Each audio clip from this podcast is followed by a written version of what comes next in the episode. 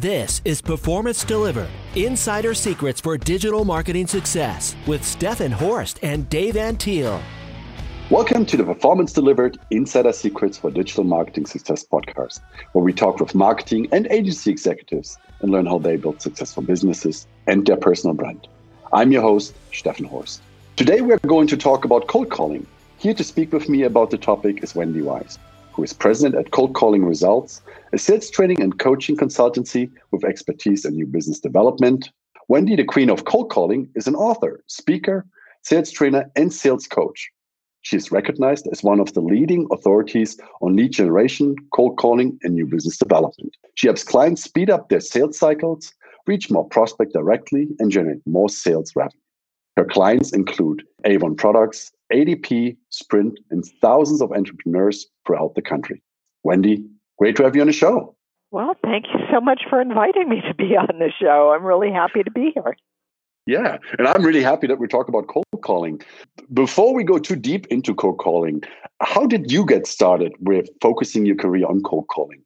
Well, I got started completely by accident. I was never ever supposed to be a sales trainer. I was actually supposed to be a ballerina. And I grew up in uh, Pittsburgh. I moved to New York City, where I still live and work. And I mo- moved here uh, when I was a teenager to dance. I studied at the Joffrey Ballet School. And um, eventually, like every artist in New York City, I needed a day job.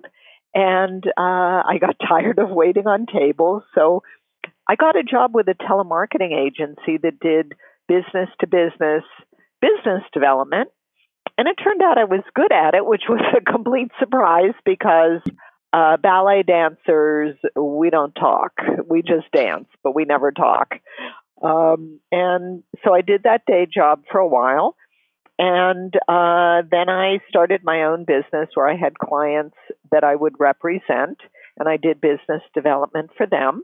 Um, it was actually one of those first clients uh, that dubbed me the queen of cold calling because I found so many opportunities for him. And um, then from there, I went on uh, to develop the business that I have today, which is uh, working with uh, business owners, executives, entrepreneurs, uh, people that need to develop new business and uh, I, I feel like I'm doing something that's uh, pretty darn important uh, because it's uh, it, it's still hard out there. Yeah. So, Wendy, how has cold calling changed over the years? When you know, since when you started, has it changed at all? Oh my goodness! Um, yes, it's it's it's changed changed a lot, and um, you know one of the things, I mean, people people say a lot of really dumb things about this particular topic. And uh, one of the things that they say about this topic is that it's about uh, dialing the phone hundreds of times every day and uh, just uh, go through go through the nose and the hang-ups until somebody says yes to you, which I mean, who in their right mind wants to do that? Um, and but that's the model that a lot of people used. You know, today it's true that people don't answer their phones the way they used to. However, we have voicemail, we have email, we have texting, we have social media. So there's lots of ways to communicate with the other human beings that you want to communicate with. Mm-hmm. Uh, we also have sales intelligence. I mean, when I started 20 uh, some years ago, my clients would give me a book. They'd give me a directory to call out of.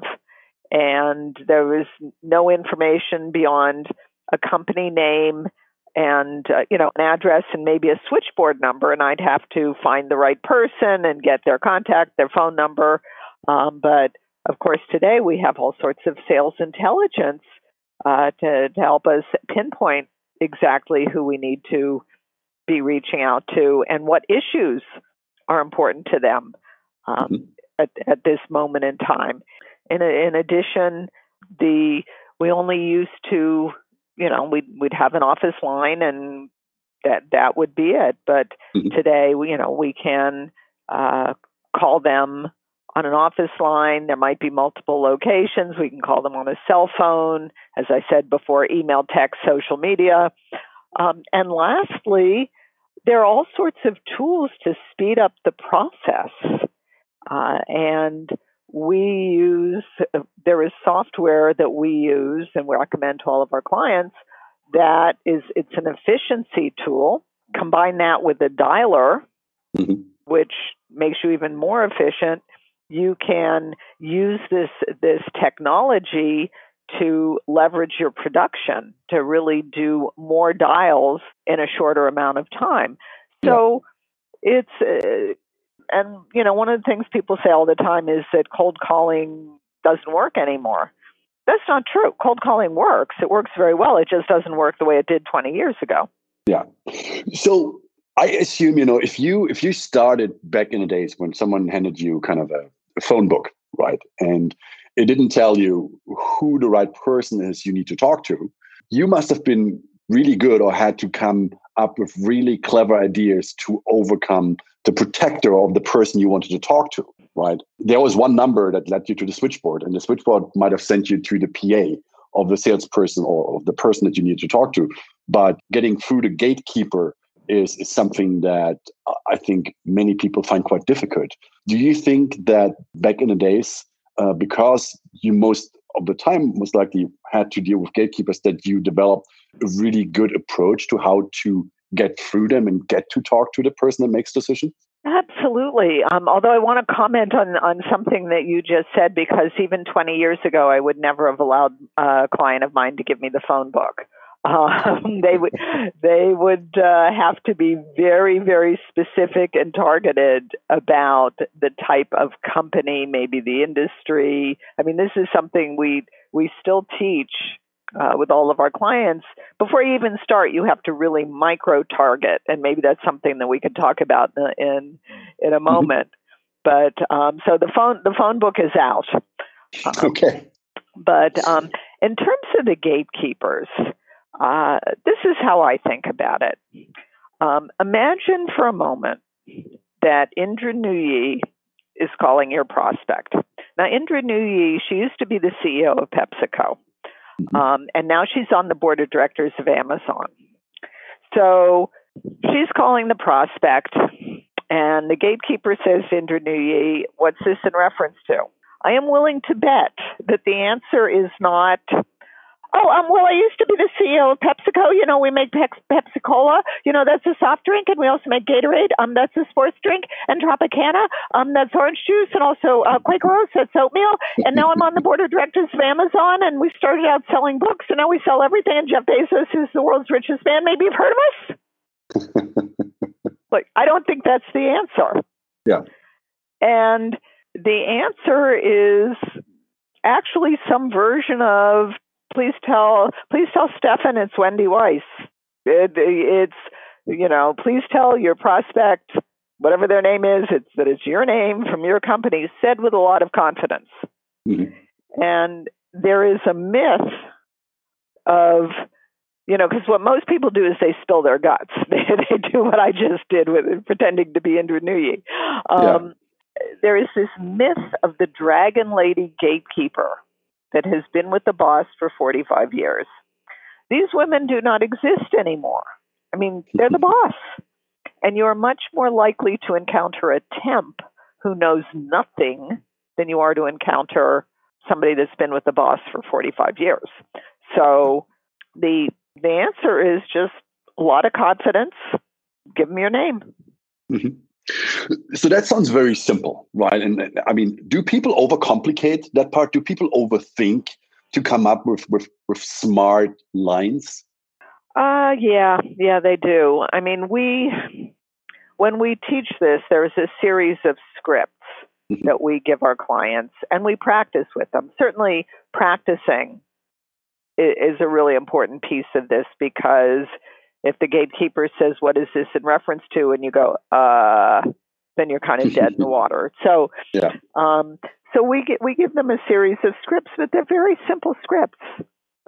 And the way I think about it is that if you've done your homework, for, for anybody that's listening uh, that is uh, nervous about gatekeepers, or if you have a sales team that's nervous about gatekeepers, if you've done your homework and you have micro targeted mm-hmm. and you've got something you believe in the value of whatever it is you have to offer, mm-hmm. and I hope you do, because if you don't, go find something else to do. And so you're reaching out to prospects that you believe, with the information that you have, might have a need of whatever it is you do. As far as I'm concerned, one, you're helping them do their their job um, just mm-hmm. by letting them know that you and your your service that that you exist. Um, you have every right to call them. Um, I feel that you'd actually, if you have something of value to offer, and you're not letting people, the people that potentially could use it, if you're not letting them know about it, as far as I'm concerned, you're doing them a disservice. So there's no reason, there's no good reason not to pick up the phone and introduce yourself to likely prospects. Mm-hmm. So cold calling is not that. So I mean, kind of that's that's the bottom line. I mean, there needs to be, uh, or companies need to have a way to identify, or once they identify a prospect, to get in touch with them. And as you rightly said earlier, you know there are more channels these days that you can use, and they should probably all be combined, right? Whether you know you do cold calling with a micro-targeted list, and we'll talk about that in a second. Whether you use emails to to follow up, to share additional information, whether you leave targeted voicemails, um, connect with them, or reach out on LinkedIn, etc. Uh, when when I think here at Symphonic about uh, cold calling, for me, it's not just the, the calling part; it's it's an entire process that goes into identifying the right company that I want to talk to, and then how I'm how I'm basically engaging with them across several channels, but they all work together. They all have one common message. Is that about how you would think about it, how you would go about it, and and, and teach that uh, the people or companies that you work with? Absolutely. Um, the the idea is once you've done the micro targeting, you know, what is the challenge that they have that you can help them with? And and how do they talk about it? Not not how do you talk about it? Mm-hmm. And yeah. so, what we're really talking about here is what what is your value proposition? Mm-hmm. Um, but what most people do when they create, they they let they let their marketing people create their value proposition, which they put on their website, and mm-hmm. that's perfectly fine for the, for the website. But human beings don't actually talk like that.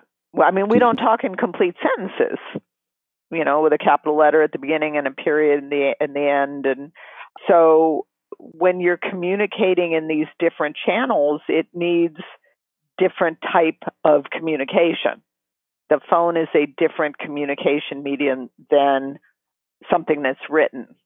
Mm-hmm. And uh, so one of the big mistakes I see a lot is people will take the value proposition that's on their website and they'll use that in a prospecting call and it doesn't resonate because it's written language, it's not spoken language. Mm.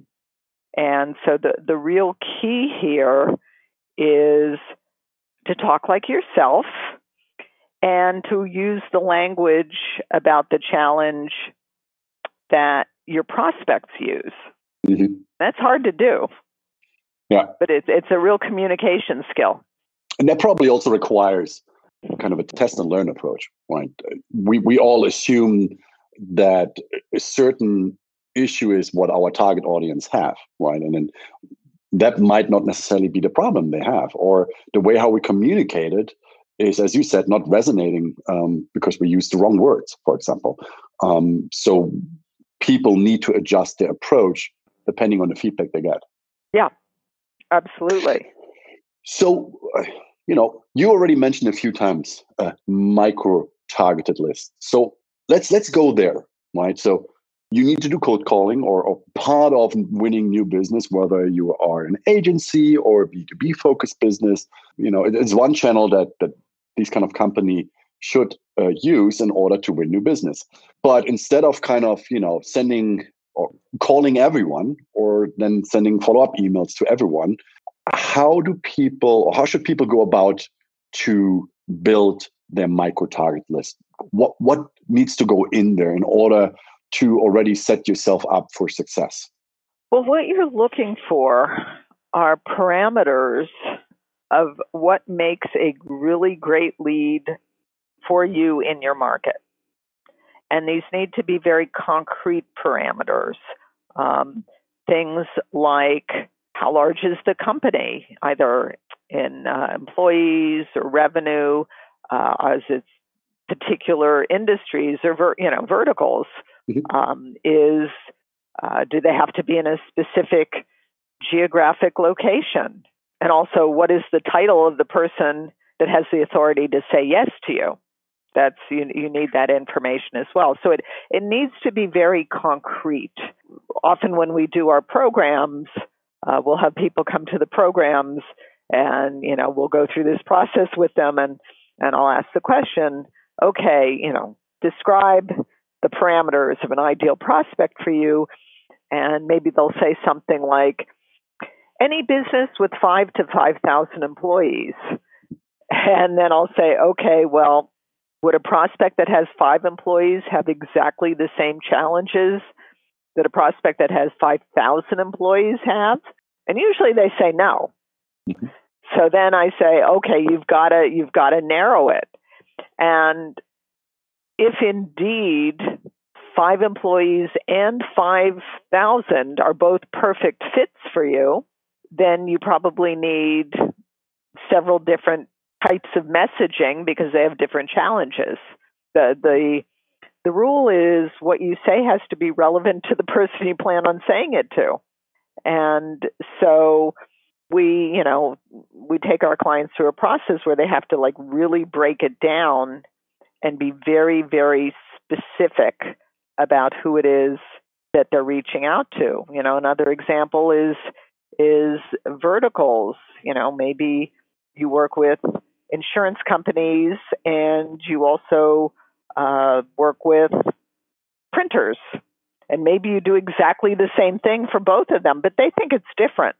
So you need messaging for insurance uh, agencies and you need messaging for printers. So the, the risk obviously is if if a company goes out and creates one message across a wide spectrum of target companies, they will basically their success rate will go down because they're not as targeted.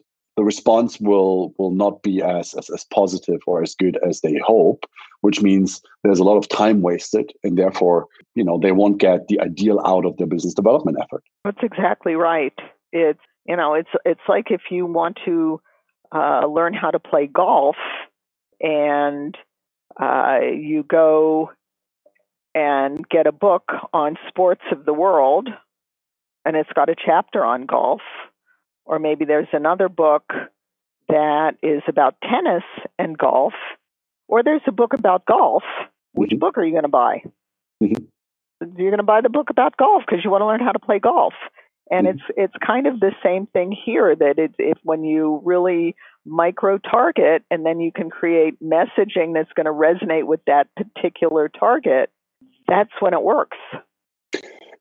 Is there is there a too targeted list or could there be a list that is too targeted? Does it have to have a certain size? I'm not sure I understand your question. So what I mean is, you know, we're talking about about micro targeting targeted mm-hmm. lists. Could I create a list that is way too targeted because then you know the number of people on that list is too too small and and creating an approach for a small list unless you know there is a huge revenue value behind that small list what is too small and what is what is too big is there something that does that make sense what i'm yeah okay so what we tell our clients to do first of all we tell them to make a wish list and the wish list is 20 to maybe 25 companies that they really really want to do business with for whatever reason. That's that's their wish list. Um, and then for the rest of the leads that they're reaching out to, um, to do it by industry or size of the company. Some pick pick a parameter. And so, you know, let's say if you were calling, let's say there were three different industries that you you work in, then you'd have three different sets of messaging for the three different industries. Um, and those lists could be large, you know, mm-hmm. they could be, you know, thousands of contacts. You're not going to get through that many uh, unless you have a huge team, you know, but they can be big. It does it doesn't doesn't really matter. And then but you've got your wish list, which is 20, 25 companies that you're specifically interested in doing business with, and you're doing more individual outreach to to those companies. So now that we talked about target lists, right? How to how to fine tune them, why to fine tune them, we get to the next point. It's like, how should someone make a call? What goes in now that you have your target list? What is the next step for a business, a sales director that wants to develop a process, a program for his her sales team in order to have successful calls? Well, we teach a very uh, specific step by step process, and it it always starts with keeping the goal in mind. Mm-hmm. And so typically, when you get your prospect on the phone, your goal is to set up an appointment. And when I use the, the word appointment, um, it can mean different things to different people. But what I mean is that the prospect agrees to have an in depth conversation with you.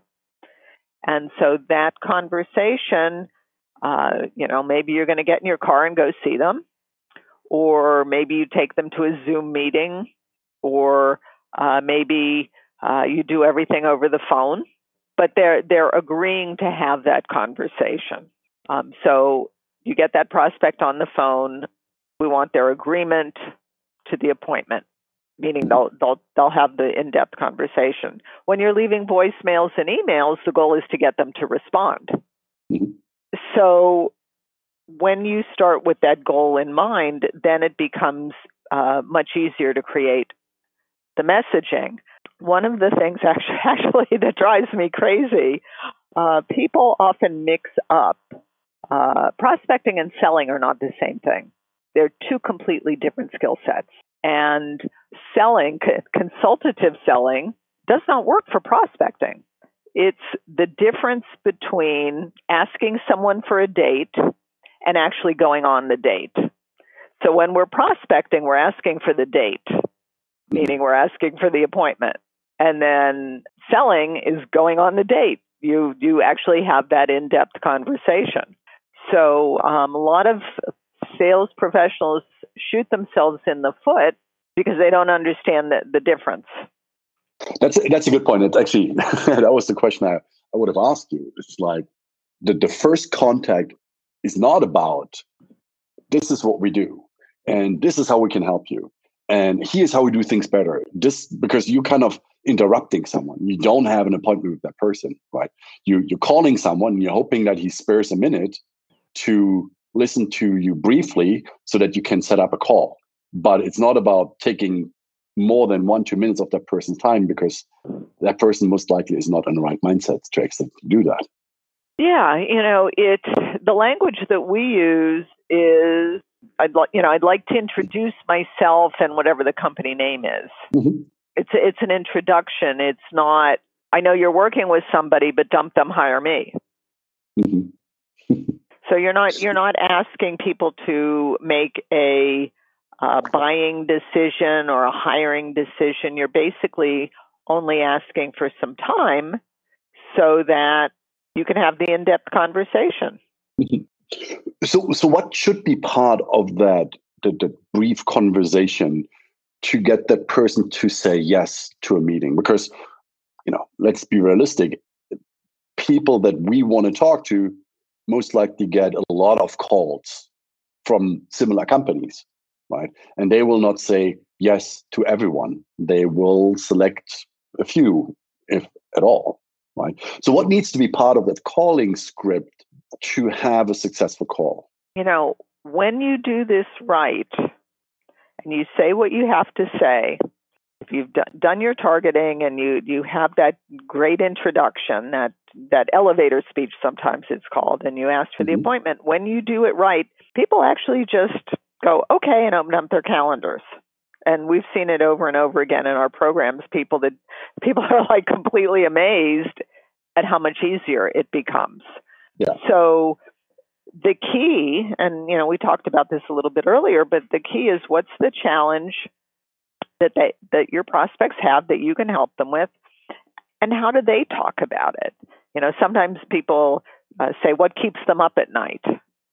You know, so what is that challenge that you can can help them with, and then you know your whatever industry you're in, whatever business mm-hmm. you're in, you probably have a jargon that you and your colleagues all use.